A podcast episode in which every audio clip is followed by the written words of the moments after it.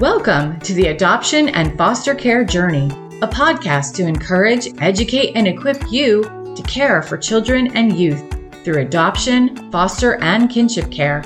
Hosted by an adoptive mom with over 22 years of kinship and adoptive parenting experience. She's on this journey with you. Please welcome Sandra Flack. I know the plans I have for you, declares the Lord plans to prosper you and not to harm you, plans to give you a hope and a future. That is Jeremiah 29, verse 11, one of my favorite hope filled scriptures. I'm your host, Sandra Flack. Thank you for joining me today. I am excited to bring you another inspiring adoptive mom guest today. But first, be sure to check out our special series of episodes with Dr. Jared Brown, PhD. Dr. Brown specializes in trauma, FASD, autism, forensics, and traumatic brain injuries. I am recording a series of special episodes with Dr. Brown focusing on topics of particular interest to us adoptive and foster parents. Topics such as prenatal trauma, complex trauma, attachment, FASD, screen time, inappropriate sexual behavior, and so, so much more. Regular episodes of the Adoption and Foster Care Journey podcast drop into your inbox, onto your device on Mondays. But these special bonus episodes with Dr. Brown drop on Fridays, and you won't want to miss them. So they're they're all in our lineup, and the bonus ones are just labeled bonus.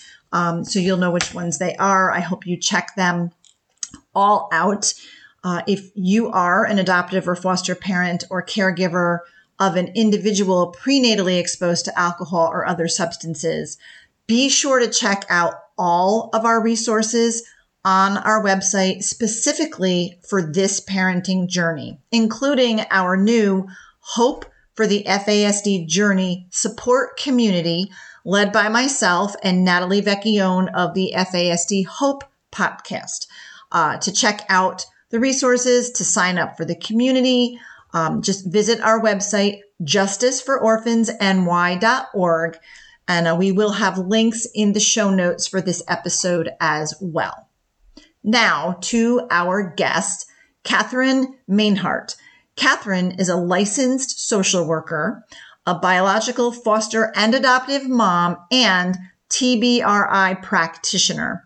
She has worked in the field of child welfare for over 20 years. Kat has been, uh, she became a foster parent in 2012 with a primitive understanding of fetal alcohol syndrome, but became an expert by necessity. Sounds very familiar. Uh, she co-founded the Kansas FASD Support Network in 2021. Catherine currently resides on a small homestead in the Topeka area with her husband and eight of their 11 children, some of whom she homeschools. And we're going to talk about all of the things. Please welcome Catherine Mainhart. Hey, Kat. Hi, how are you today? I am great and excited for our listeners to hear your story. Um, unlike many of us, you came to foster care and adoption with some professional experience as a licensed social worker, um, ha- have one biological son, um, but went on to foster and adopt. So let's start at the beginning, really. What led you to become a foster parent? Well, you know, it's it's funny. I never planned on fostering or adopting. Uh, my biological son actually had a dream when he was three um, that we adopted him a brother, and we went to an orange house and picked him up, and all this. I mean, very elaborate, detailed, vivid dream that he had, and he kept telling me, and he'd bother me, and I was like, no, no, no, no, no. I'm single. It's you and me. We're good. I can manage one. Um, fast forward, um, we experienced some some major trauma and and separation in our lives, and so in honor of what was upcoming to be his tenth birthday, I decided to become a foster parent. um, and kind of honor that dream that he always had because I didn't know where he was at that point. Um, spoiler alert, and I'll just jump to the we are reconnected now. Um, but and and so it's it became good, and actually that was that was ten years ago um, that I became a foster parent. So been doing this for quite a while. Wow, and that's probably one of the most interesting stories I've heard as to why one becomes a foster parent, but but inspiring, right? God works it out in all different ways to call us to this space. Um, so that that is pretty cool. Um, so tell us about your first foster placements. So my first foster placement, um, well, my first long-term placement. My first placement came and it was like a police protective custody. I hadn't even had an email copy of my license for like two hours when they called, you know, for the first time. but for my first long-term placement, um, it was two two boys. They were six and seven, um, and they had a litany of of diagnosis: ADHD, ADD, oppositional defiance. You know, like it just went on and on.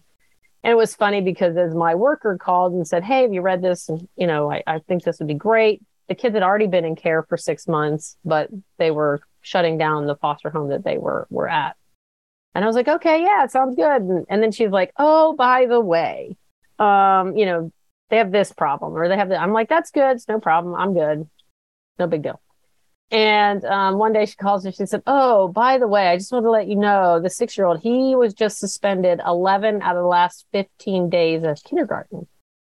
And I just laughed because I thought, "My gosh, what could a kindergartner do to get suspended?" Right? Like, yeah, bad. he? He's like this little thing. I was like, that's all right, no problem, you know. So that was my my first um, long term placement, and and they're still here. Um, they uh, they were a lot of fun. But put it that way. there's a difference, you know. Everybody talks about parenting, and I'm like, you know, there's a difference when you go from one to two. Um, and then like I don't know. After like three, it just didn't. It, it's no big deal. yeah, yeah, totally. Because we went we went from three to four to seven to eight. So yeah, after three, it's like just you know, come on in. yeah. yeah. Wow.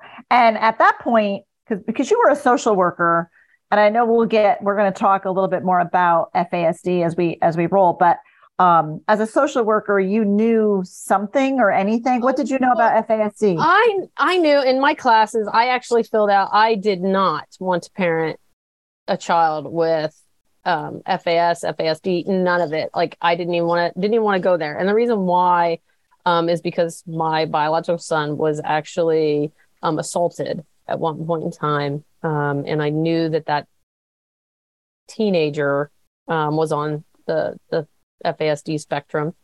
Um, and so I was like, I'm just not even dealing with that again. Yeah. Don't want to go there. Um, and all the struggles and things that go with that. Um, so I clearly was not parenting, right? That that was my statement. Oh, but God, right? We don't tell God we're not. Yeah, yeah, yeah, yeah. No, he snuck no. these boys in, you know, and I didn't really know. Like I knew very surface information. Like I didn't know like I know now, number one misdiagnosis, yeah. ADHD. yeah. Yes. I didn't know. I was pretty naive still at that point about about it. Wow. So so the two boys came. Two boys came. And... We were living in a um, two bedroom apartment, and so like I gave up what was the master bedroom, so that was a bigger bedroom for the the two of them, and I was in the other room. But um, and then you know they were actually a sibling set, um, of four. They have a full sister, and they also had a half brother who was living with paternal grandparents. So I ended up buying a house so I could move their sister in. Um, so that was about a year later. Um, and so bought my house. The um, their little brother stayed with with his paternal grandma. Um, but but I did, you know, other placements, other um, short term, long term placements.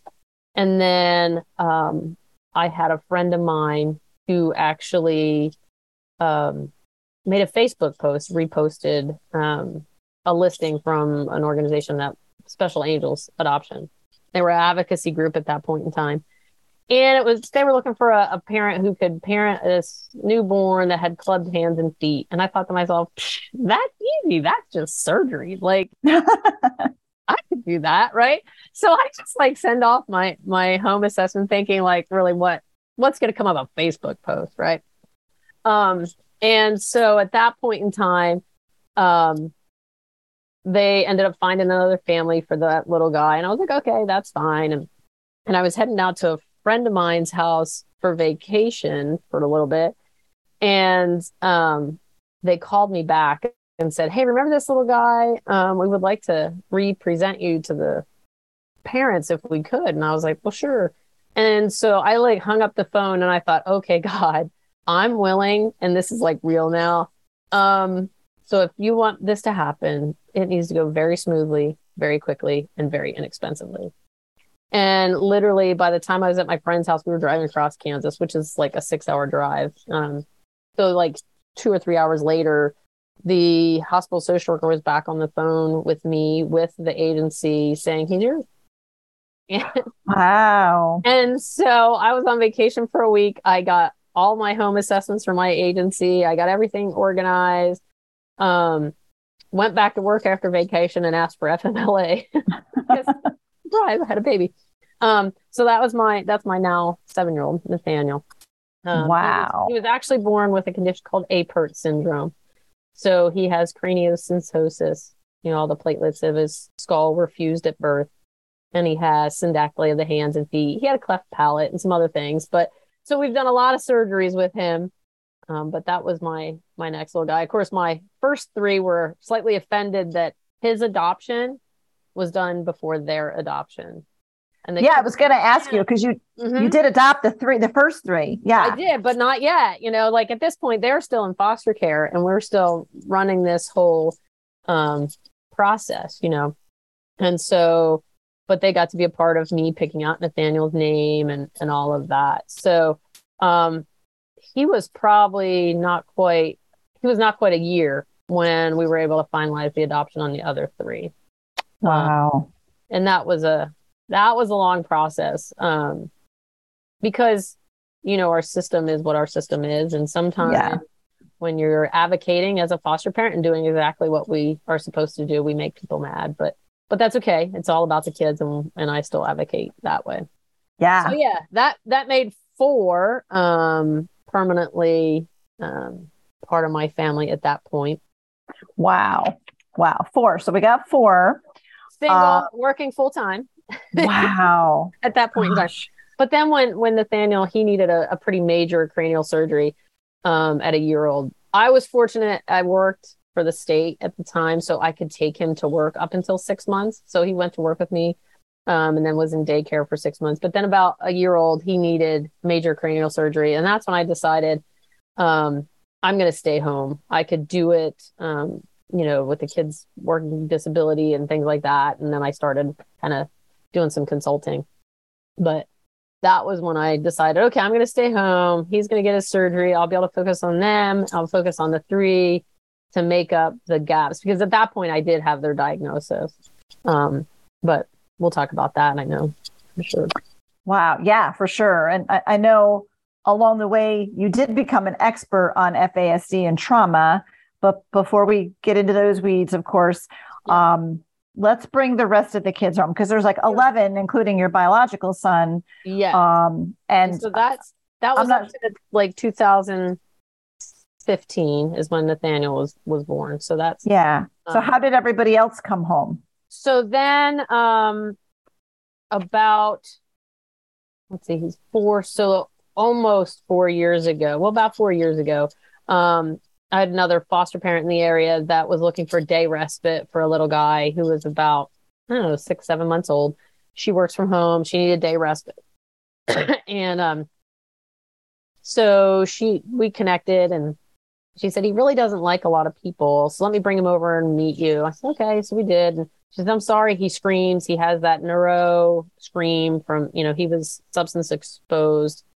Um, he was actually still addicted to five illegal substances at birth on Oh, top of you know alcohol that mom used um i said it's okay. It's not a problem. I have had some some i had one kid who was kind of feral and screamed like i you know it's no problem. And she would check in on me every day as i was doing day rest are you doing okay? Is he fine? I'm like yeah he's fine. He screams but it's not his fault. It's no big deal you know and and so um i think she was surprised at that. But then one day we were talking and she proceeded to ask me um are you related to Stephen and I said, Yeah, that's my brother and sister in law. And she said, They have two of his cousins. Would you ever consider being placement for him? I'm not an adoptive resource. And I know they are an adoptive resource for the two boys that are placed in their home. And um, I was like, Well, I thought it was done, but sure. so then along came came Solomon. So that made me um, a single mom of six. Um, because of course at this point my biological son still wasn't in the home, so I had five at, at home. And then about a year later, um, along came Solomon's little brother, and and he moved in with me. So um, when I met my husband, I actually had seven kids in the house, um, and one out of the house. I had my I had my four that were adopted, and I had three fosters at home when I met my husband.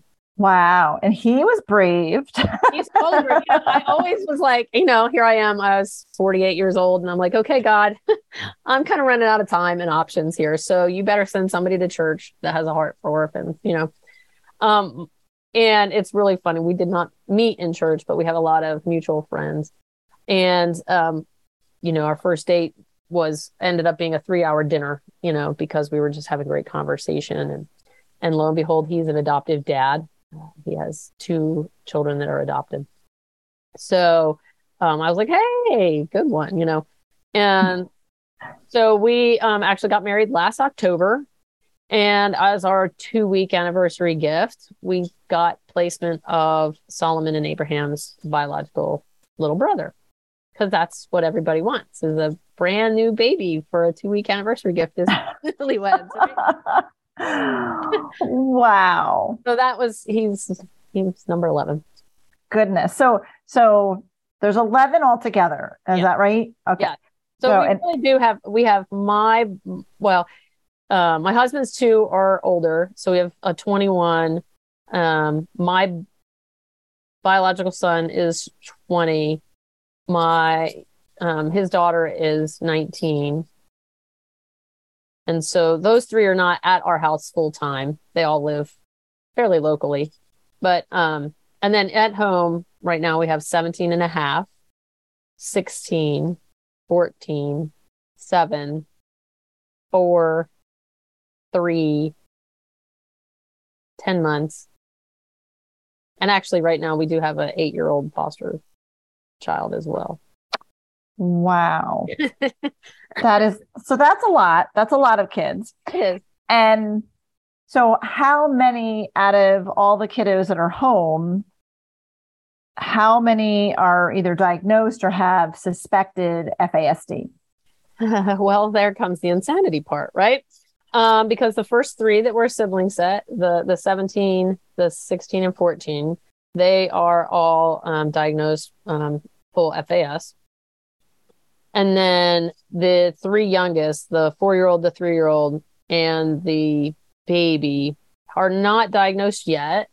Um, simply because we just haven't gotten well part of the problem is is we don't have a diagnostic clinic in Kansas anymore.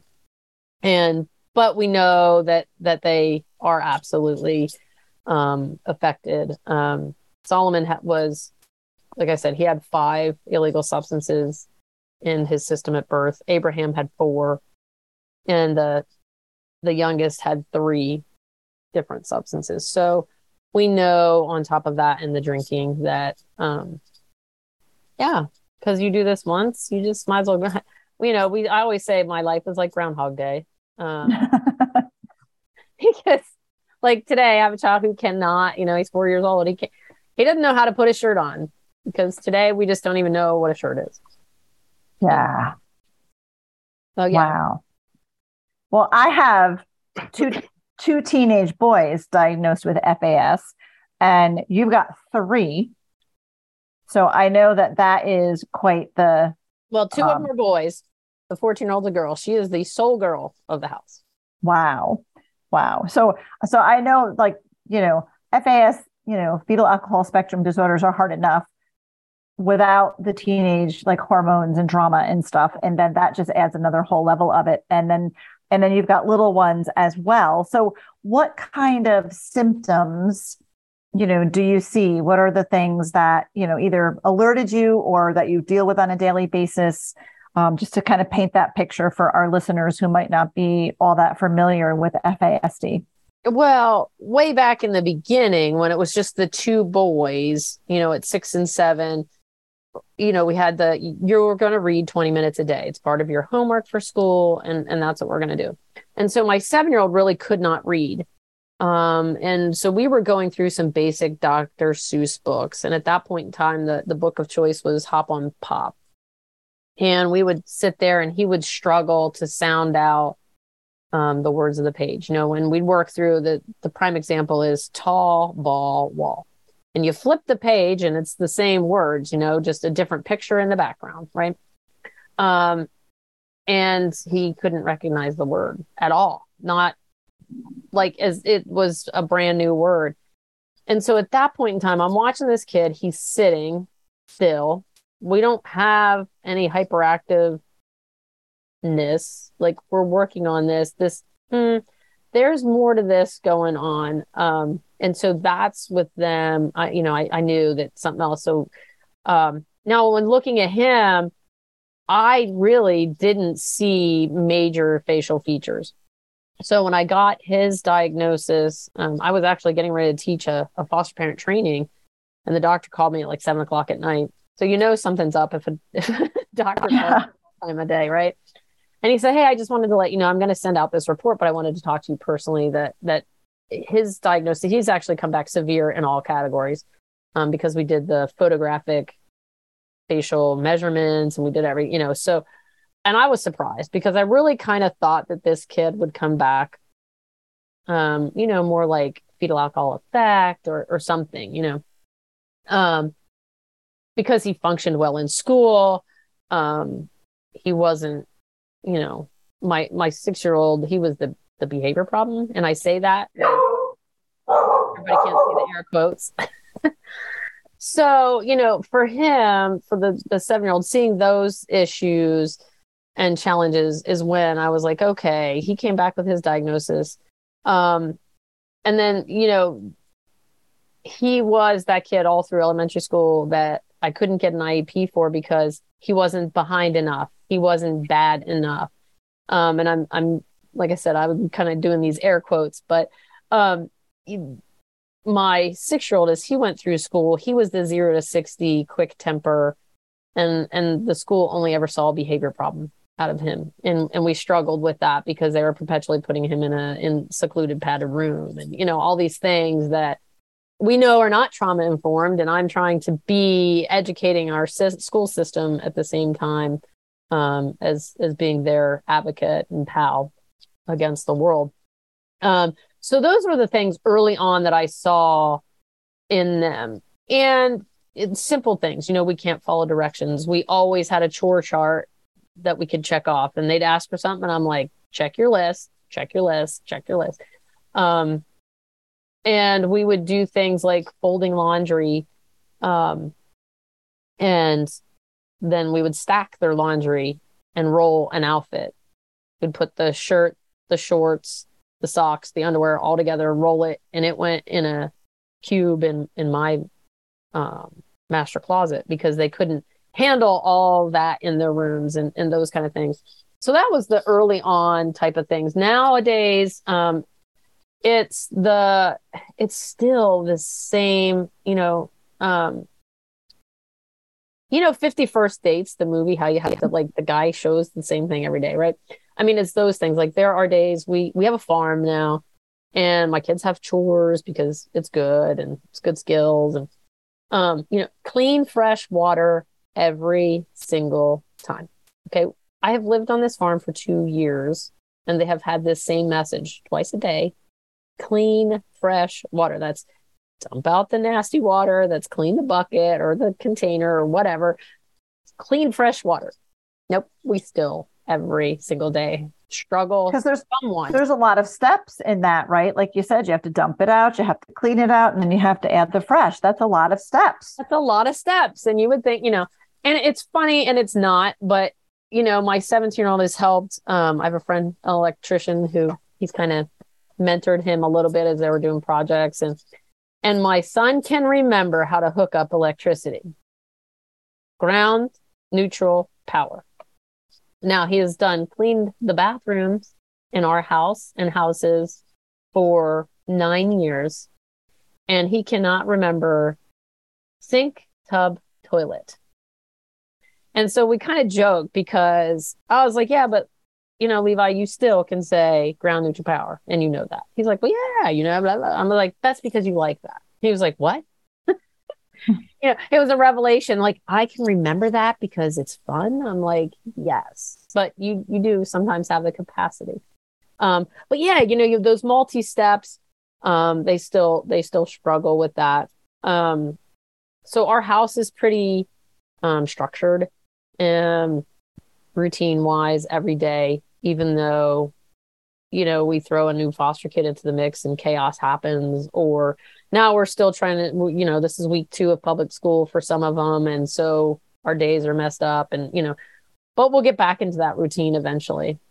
But so those are the things. I mean for the teenagers right now it's the um the processing of multi-step tasks still that that we can't do.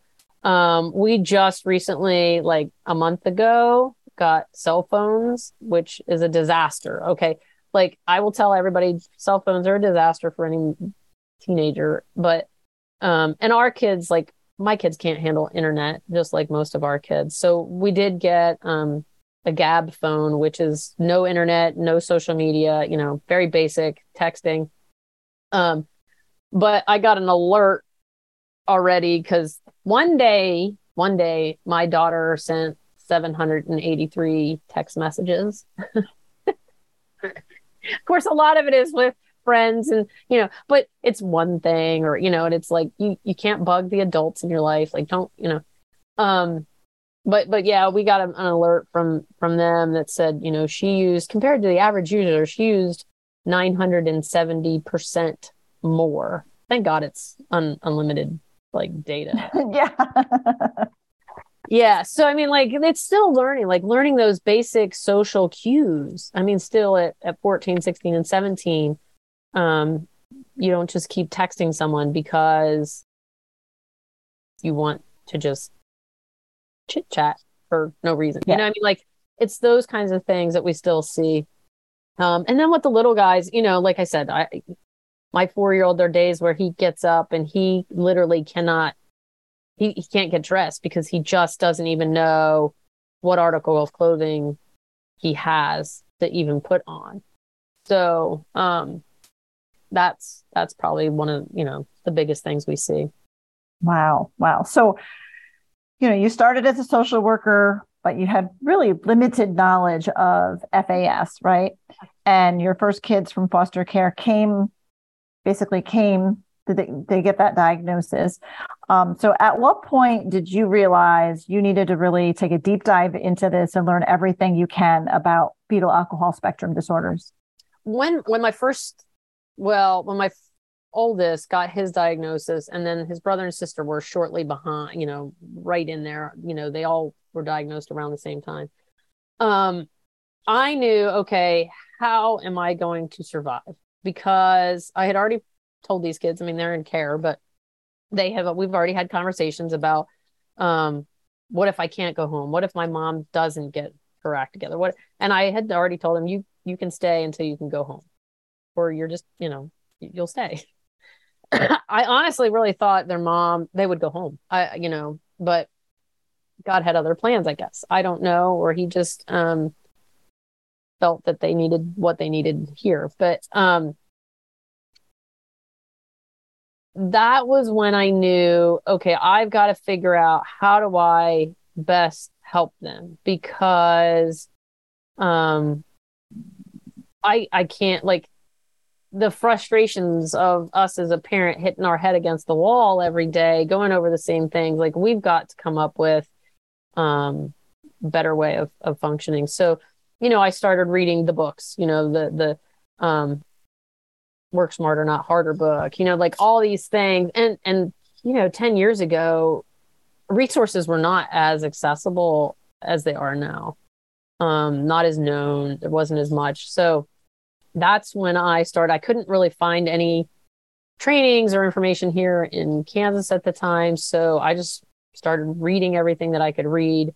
I actually started training other foster parents um, through the agency that i was sponsored with because they knew like this is a big deal and um and i had you know i've done the governor's conference here in, in kansas on on child welfare and done FAS trainings there. And, and so I just, you know, started at that point, like trying to get all of this. So I could not go crazy. That was really, you know, why. Yeah, survival, right? Yeah. I think that's that's really kind of where many of us start is I need, you know, what do I need to know in order to survive? Right. And then we don't want to just survive. We want our kids and our family to thrive. Mm-hmm. And then we realize how many other families are struggling Yep. And, you know, we share with them what what we know. So um, you know, did you ever get any formal FASD training? No. Um, no. So you just kind of learned learned as you went and and gathered the resources and read the books. Yeah. And then oh gosh, maybe about three or four years ago, I sat through a training that Dr. Jones was doing, and he's the the professional who diagnosed my older three. Um, and I was like, hey, I really feel good because he's teaching everything that I teach. Like, I'm teaching what this guy teaches. And he's like our local expert. You know, it was his clinic and um, he's done a lot um, in the past with with FAS. So it, I was I was feeling pretty good. Yeah. at that point. So yeah. So so tell us about Kansas FASD Support Network. Sure. Um, I through various avenues met up with and was connected with Kathy White um, about a year and a half ago and two years ago. And we um, just knew we needed more. Um, you know, she's uh, parenting a little guy um, that that they've adopted. She's a, a bio mom, but you know now they have one adopted and he's got FAS. And so it was like we know families need more and more support. So as we were starting to advocate for um, the FASD Respect Act and, and, talking here in Kansas, we decided, okay, let's let's start this um, organization. So we started this nonprofit. We've been around for just over a year. Um, so we have been busy advocating. Um, really, our mission is just, you know, we're here to support, educate, and advocate for individuals and families that are impacted by prenatal exposure.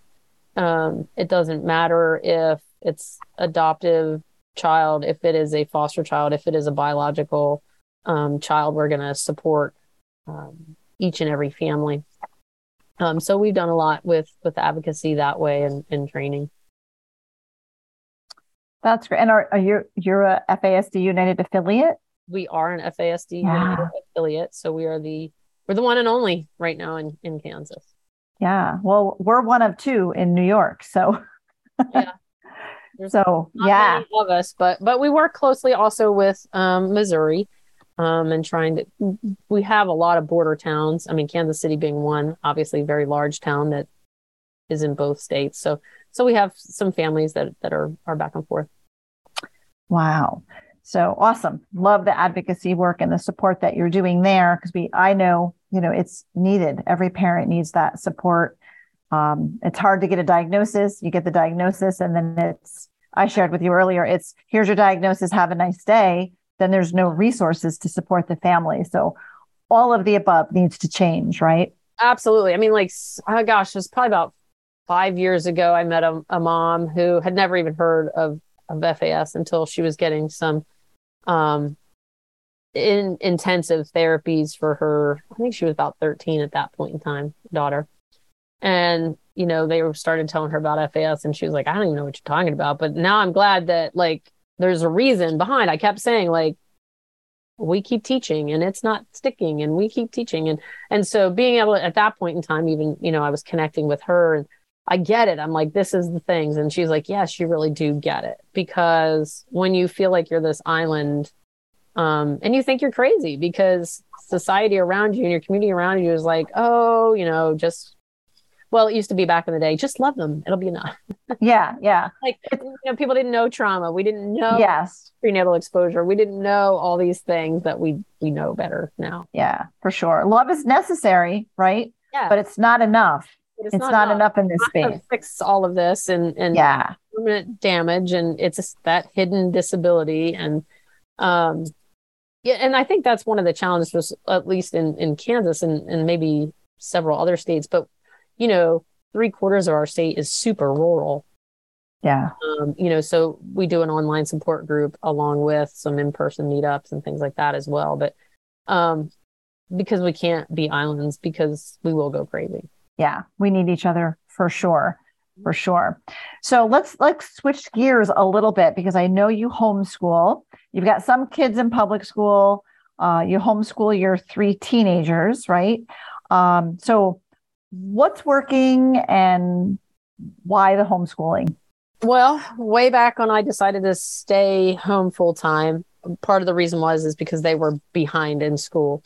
Um, they were finishing up third, fourth, and fifth grade, and you know, like my third grader, my daughter couldn't do basic math, like couldn't even do two plus two in her head, like she couldn't just wrote things. Now, of course, some of that is is FAS ability or you know lack of, but um, there was a lot that they just missed because of trauma, because of you know the life that they were living and worrying about survival. You know, so we started um, homeschooling, and we actually start. I started them all in kindergarten, and we just progressively worked up at their pace in, individually um, throughout the years. Um, and so I guess um,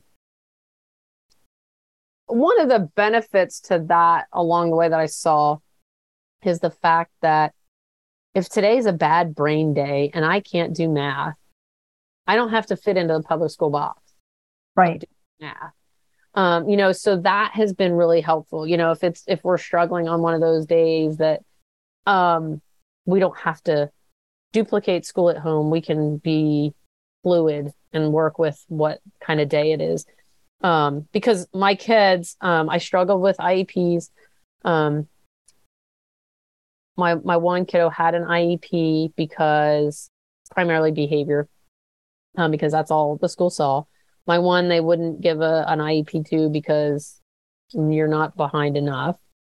And he's he was the quiet type. He would just check out in class, and so he didn't act up, and he just would check out. And so that he was happy. He's personable. He's a sweet kid, and um, so we struggled there because we struggled. My school district is one of those districts that um, doesn't want to recognize fetal alcohol spectrum disorders. You know, we have some districts in our, our state that are great about realizing this is a hidden disability. So there's still a lot of work to do.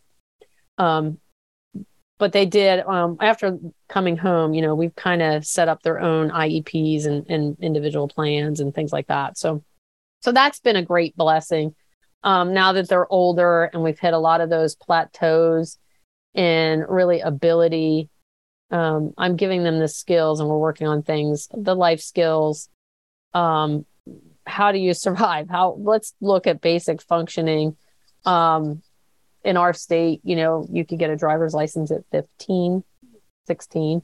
And um, my 17 and a half, he's just not interested in driving. Um, he does drive farm implements and he drives things around the, the, the farm, but uh, he just, I, I think even though he won't express it, I think deep inside he's deathly afraid of all that executive functioning that has to happen so quickly out on the road. Yeah. And and mom's gonna kill me if I crash a car, you know, or Yeah. if I hurt somebody, or you know, like just those kind of things.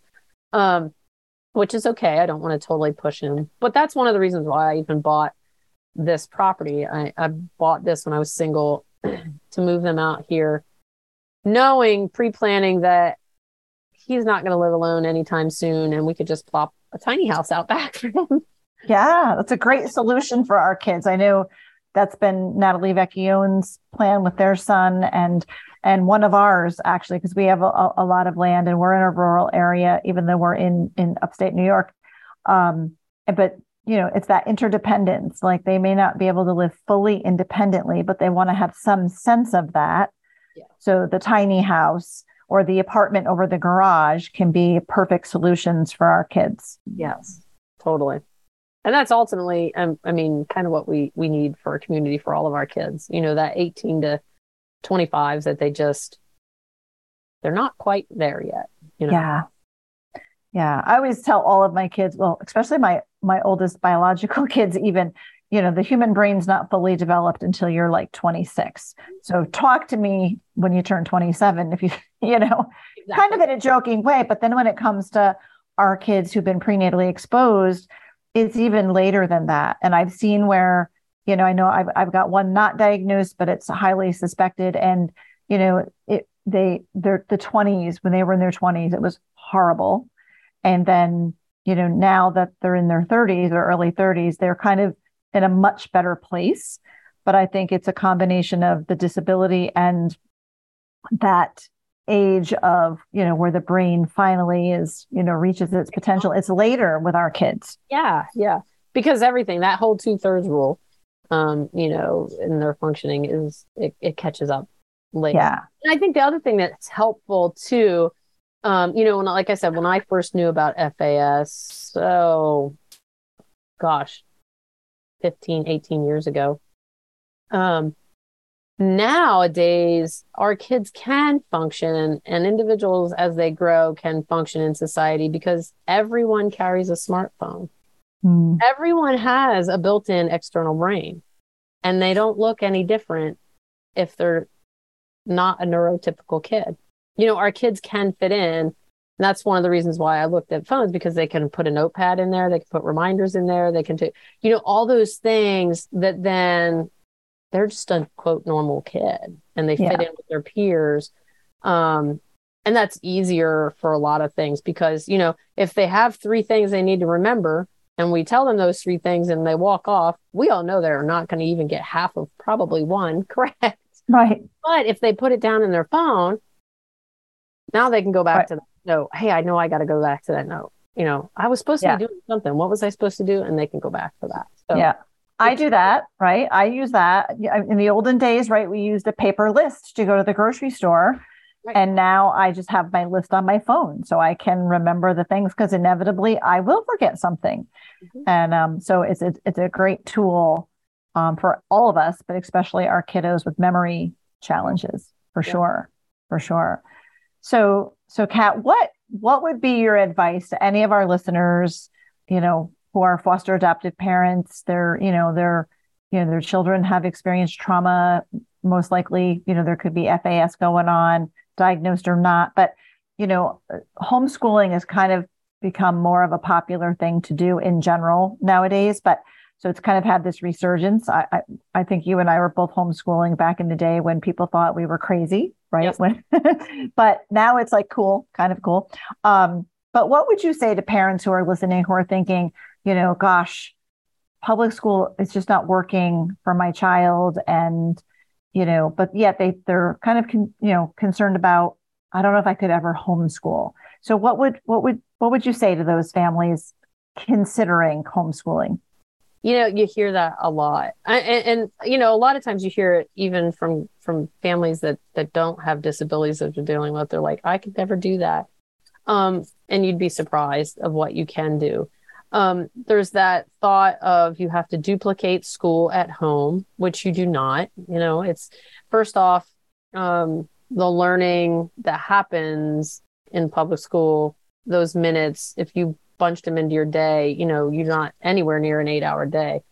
Um, and I think it's it's important to remember that it I, and I guess don't get me wrong, there were times where I thought to myself, like, holy cow, am I going to want to kill my kids? You know, because when you're all in each other's space all day long, um, you know, you have to, you have to give each other grace and realize, you know, if it's a bad day, just set it to the side. Um, we don't have to hit every single subject every single day. Um, and do what works for your family. Um, you know, there's still times that I struggle. I've been doing this for, well, you know, years with this group.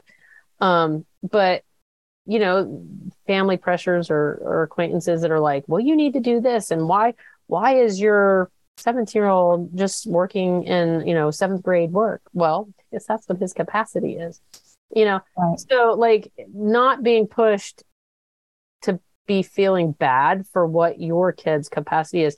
Be thankful. It's a blessing that we get to tailor their day and their learning to their abilities. You know, they're not in a box um, having to learn material that's way above their capacity. We can tailor that. If they're doing, you know, so what if your kid is doing second grade language arts and fifth grade math? Or if your kid, you know, really doesn't function very well. I, I have a friend whose whose child as they were growing up was doing I mean I did kindergarten work for about 8 years in a row as they were teenagers because that was her capacity um, due to all that exposure. Um, so just keeping in mind that that you know find what works for your family. Um, you know, normal is only a setting on the dryer. Um, you know do what works you know like i said with the clothes you know we did something different um and and that's what you do i know of of families who put a shoe and sock drawer at the front door because it's all there when it's time to go out the door. You're not trying to find it.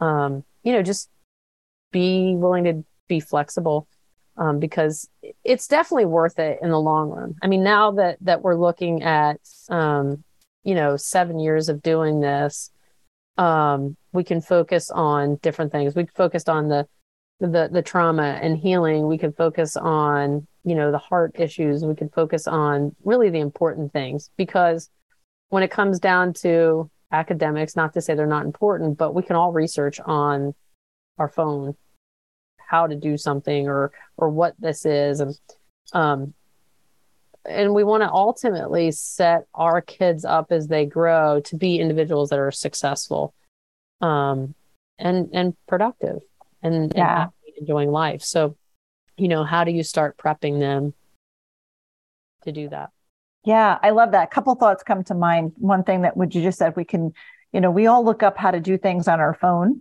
and you know recently we got a new stove and um there wasn't it was a, it was a, a new kind of modern stove. It wasn't just a generic kitchen stove. And I was like, I don't even know how to turn this stove on. But my son, with an FASD, loves to watch YouTube videos about how to do things. And we just typed in what kind of stove we had, and we watched a whole tutorial about how to turn it on and what burner does what and that kind of thing. So, yeah, you can, you know, at, at our fingertips is we can learn how to do almost anything from change a tire to um, you know right now my my son is interested in jet skis he's advocating for a jet ski like go. okay and uh, you know but but he's watching you know videos about jet skis and all all these different features so it they can they can learn things the other thing which is interesting is because we homeschooled for years and then my two boys who are diagnosed with FASD went to public school in a special education classroom. And our district has, um, it was a classroom, it's called a 1211 classroom. So there's, it would be a maximum of 12 students, and they really didn't even have that many in their classroom. One special ed teacher and one aide. And everybody worked on like the same topics. Like, okay, we're going to study the solar system for science class, but everybody was studying it reading at their own reading level if they could write or if they needed to use the the the chromebook to do the to do the writing or the typing or be have it read to them or you know, and then they would do these hands-on projects. But everybody in the room was working at their own academic level because everybody was someplace different in every subject. But yet, you know, okay, for third period, we're all going to do math, and everybody's working on whatever level math they're on. We're all going to read this book in class, but you know, some of them are having it read to them. Some of some of them are able to read it. Some of them are doing um, you know, they can have have the device read it to them. So um, I started thinking that's so much like homeschooling because that's what we're doing at home, right? Everybody's learning whatever the subject matter is at their level, and and they have you know us as the parent as the one-on-one. Um, so you know, it, it's very interesting. I find how the school has figured out that with especially with children, um, you know, with various disabilities this is this is how they can be the most successful because you can't force them into like everybody has to do this grade level just because you're 12 years old right. you know? So so it's and we can we can do it at home. And because we know our kids best we know when they just don't have you know just, just like if there's a snow day or if it's going to be a snowstorm kids are not paying attention in school when they know snow is coming right? There's no focus on anything. But you know, and at home, what I have is, well, the UPS man is supposed to come and deliver whatever we ordered, right? Whatever, whatever we got off of Amazon, it's coming today. They're tracking it. They need to know there's a lot of that perseveration going on. And there's no, they just cannot focus on whatever the math lesson is until the UPS man shows up with the thing, right? So, you know, so I know there's no sense because the brain has already checked out. So we can be flexible and do other things. And um, so there's just what I love about it is there is so much flexibility in um, just really we can tailor make their education to what they need and focus on their strengths, help them with some of those things that they need help with. Um, and it's it's I think overall for our kids it's much less frustrating for them, um, a lot less anxiety and um, a lot less struggle, and they can feel much more successful. And they, they don't have the stigma of I mean in a lot of art classrooms and in the, the special ed classroom as they get into high school um everybody knows like they don't want to be there yeah. because that's just not cool. Whereas you know hey i'm homeschooled. They're in special ed all day long here but yeah. Right. Right. So. so yeah. So gosh kat you've got a lot going on parenting a lot of kids with trauma and fasd homeschooling, running a farm. Um, what do you do for self care? Um, you know, it's funny. Everybody used to ask me that, like, you know, my coworkers be like, you, you're single and you do all this stuff. You have all these kids and you bring in treats to work. How do you do all this? And I'm like, well, first off, my kids go to bed at 7 p.m. wow. now, now they don't all now, um, but that's only changed really literally in the past probably year or two. It used to be about 7, 7.30. My kids were all in bed and now the littles are still 7 7.30 and the, the bigs are really about 8 o'clock. I mean we're shutting down. They're going to bed primarily because that was my sanity time. You know i could i could have that. But because of their trauma and their histories and their brain their brains are going all day long. Yeah. And so i mean they just need need sleep. Um so that's first you know have a good good routine. And then um, the other thing that i love to do is i love teaching and training so I do teach the state required um, foster and adoptive parent classes here in Kansas. Um, and I I love to go out and teach on on FASDs, uh, whether it's schools, districts, wherever I can get in. Um, I've done some some trainings for some various agencies around the state, and those are my self care th- things. I, I love doing that. Mm, very good. I know. I know. For me, podcasting, doing trainings, you know, reading, writing, those things are all very therapeutic for me as well. Um, and I love I love the early bedtime. It's harder when you have teenagers though, right? Because they don't always see it that way. But um, but yep. definitely. Ironically, my teenagers haven't figured this out. Now, you know, the the 19 and 20 year old that don't live here full time are like, yeah, let's sleep. Are you kidding?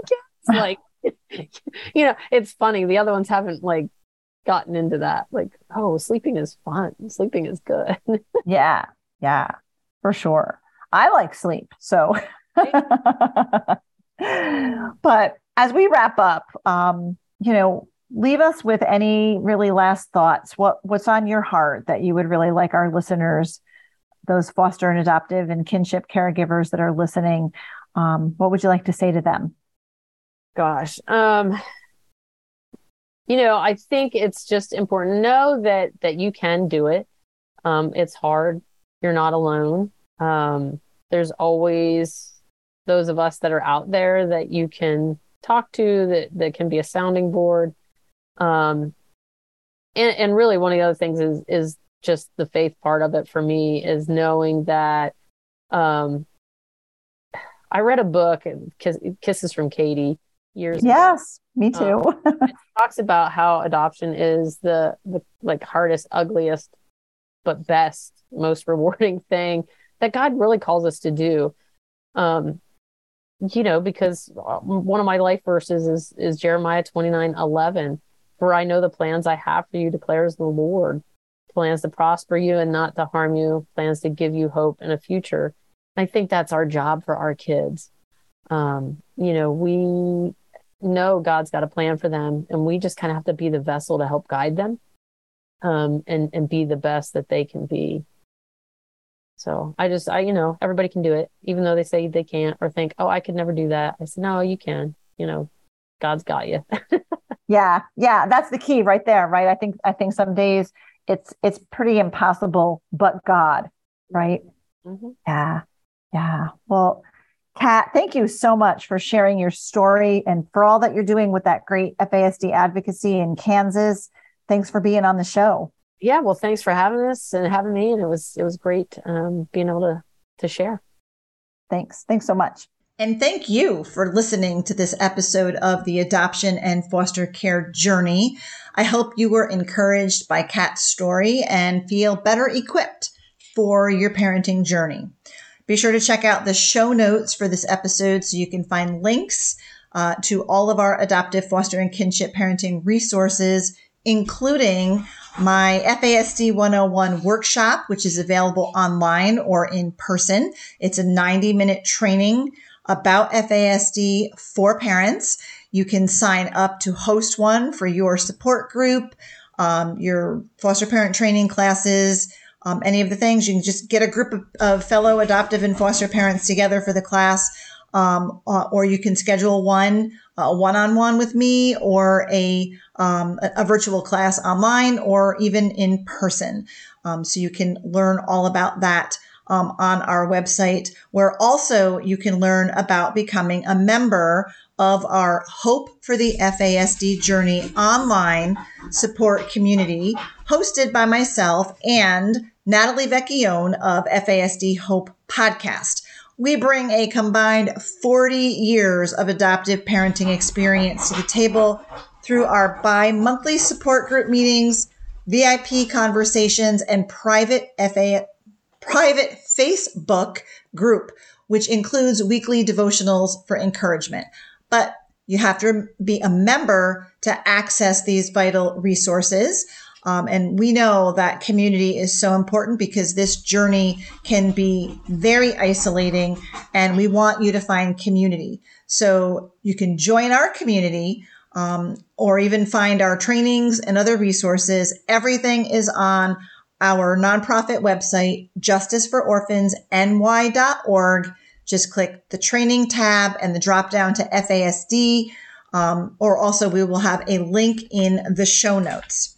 Uh, JFO is a platinum sponsor for FASD United's Run FASD virtual 5K that you can run, walk, or roll anytime, anywhere during the month of September. September, again, is International Fetal Alcohol Spectrum Disorder Awareness Month. So to participate, to learn more, you can go to runfasd.org. Also, check out my family's adoption and kinship journey story in my award winning book, Orphans No More A Journey Back to the Father. It recently won a Golden Scroll Award for Memoir of the Year. You can grab a copy wherever you buy books. If you order from Amazon, you can get the paperback or the Kindle version. And I would ask if you would do me a huge favor after you read it to go back onto Amazon and leave a book review. Those are like gold to authors. Um, also, if you'd like a signed copy, uh, which includes a special gift book bar- bookmark, you can order from my website, sandraflach.com, where you can also learn more about me, read my blog, and contact me for speaking opportunities. I'd also like to end with a shout out to our uh, business sponsors that helps our nonprofit do what we do. Trinuclear Corporation, Bishop Boundary Construction, National Bank of Coxsackie, and Coleman Insurance Agency. These businesses care about children and families in crisis, and they help us do what we do. If you enjoyed the show, please make sure you subscribe and let your fellow adoptive and foster parenting friends know so that they can be encouraged and equipped as well. Be sure to follow us on Facebook and Instagram at Justice for Orphans, and you can also follow me at Sandra Flach. Uh, I'm grateful that you spent your valuable time with me today, and I am thrilled to have you along for the journey. Thank you for listening to this episode of the Adoption and Foster Care Journey podcast, brought to you by Justice for Orphans. We hope you were encouraged today. Please be sure to subscribe to this podcast and leave a review, and share it with your fellow foster and adoptive parent friends so they can be encouraged too. Be sure to find and follow us on Facebook and Instagram at Justice for Orphans. And check out our website for vital resources at justicefororphansny.org.